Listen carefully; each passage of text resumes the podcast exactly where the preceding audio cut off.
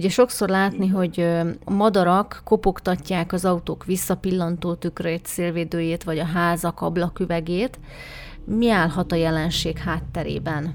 Hát egy egyszerű evolúciós jelenségről van szó, hisz tavasszal, amikor elkezdődik a madarak költési időszaka, akkor revírt foglalnak a madarak, és gyakorlatilag így a hormonok aktivizálódásával felerősödik egyfajta teletféltő magatartás, és hát nyilván a civilizációs környezetünknek ez a tükörképszennyező hatása áll ezzel szemben. Alapjába véve nagyon gyakori, hogy, hogy, hogy a természetben ugye van mesterséges tükröző felület, azok soha nem élethűek. A civilizációs általomnak köszönhetően, ami nyilván nekünk nagyon fontos, hogy gyakorlatilag a épületeinket gyakorlatilag ablak határolja, az autóknál nagyon fontos egy visszapillantó tükör. Bizony, mikor a madarak találkoznak ezekkel a feletekkel, tehát ilyen teljesen életű tükörképpel, az nagyon megzavarja őket, hisz ez egy olyan ingert jelent, amely azt sugalja nekik, hogy a teletére valaki, már úgy értem, hogy egy másik ugyanolyan fajhoz tartozó egyed betolakodott.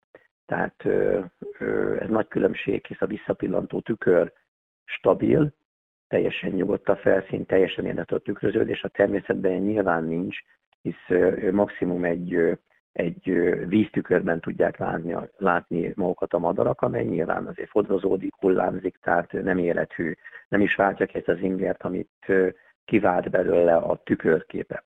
Mikor egy visszapillantó tükörbe, vagy egy ablakban meglátja magát a, a madár, akkor nyilván a hormonoktól feltizelt állapotába elkezdi megpróbálni kiűzni a teletéről a, a fajtásat, ami gyakorlatilag teljesen mániákus jellegű lesz, hisz ö, nyilván próbál ellene küzdeni, tehát azt látja, nem ismeri fel nyilván, hogy tükörképről van csak szó, hogy nem tágít, nem adja fel az ellenség, és így képes gyakorlatilag a végkemelésig küzdeni. Tehát azt azért feljegyezték, hogy ez nem csak egy, egy pillanatnyi állapot tud lenni, hanem, hanem visszatérően órákig tart, és napokon keresztül harcol magával a madár.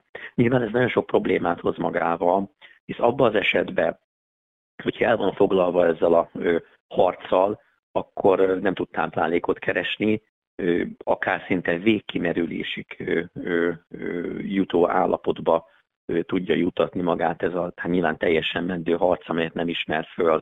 Hogyha akkor történik, mikor már fiókák vannak, mert nyilván akkor is előfordulhat, ő akkor nem tud részt venni a fiókák etetésébe, ami alapjába véve akár fiókapusztuláshoz is tud, tud vezetni, és hát följeztek, följeztek olyan eseteket is, mikor ezek a madarak elpusztultak. Még kárt is tud okozni, hisz nem csak énekes madaraknál jellemző ez, hanem különböző madárfajoknál. Magyarországon is megtörtént esetről beszélünk, mikor egy fehér gólya napokon keresztül visszajárt egy irodai épület ablakaihoz, amikor is gyakorlatilag több, több feletet kitört, tehát ablaktörés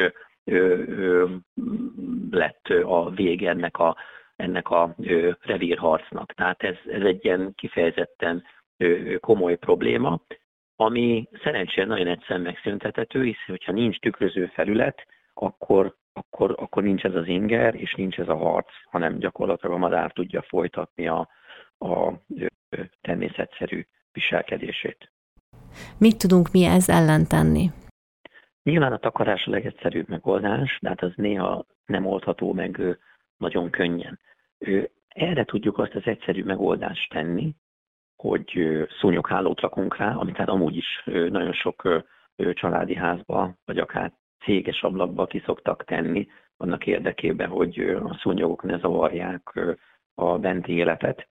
De van egy olyan megoldás, ami viszonylag egyszerű, hisz van rá lehetőség arra, hogy úgynevezett rémzsinórokat helyezzünk ki, amelyek házilag nem egyszerűen előállíthatók, hisz egy, gyakorlatilag csak egy madzak kell hozzá, és nejlon darabkák, amelyet, amelyet rárösítünk az ablakra kívülről, és hát ez világossá teszi a madárnak, hogy, hogy alapjába véve egy tükörképről van dolog, és rögtön nem zavarja a madarat.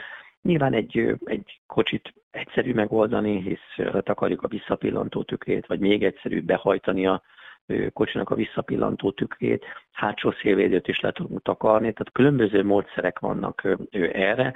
Erről a többféle módszerrel egy, egy jó áttekintést ad a Magyar Madártengyesület honlapja az mme.hu webcímen.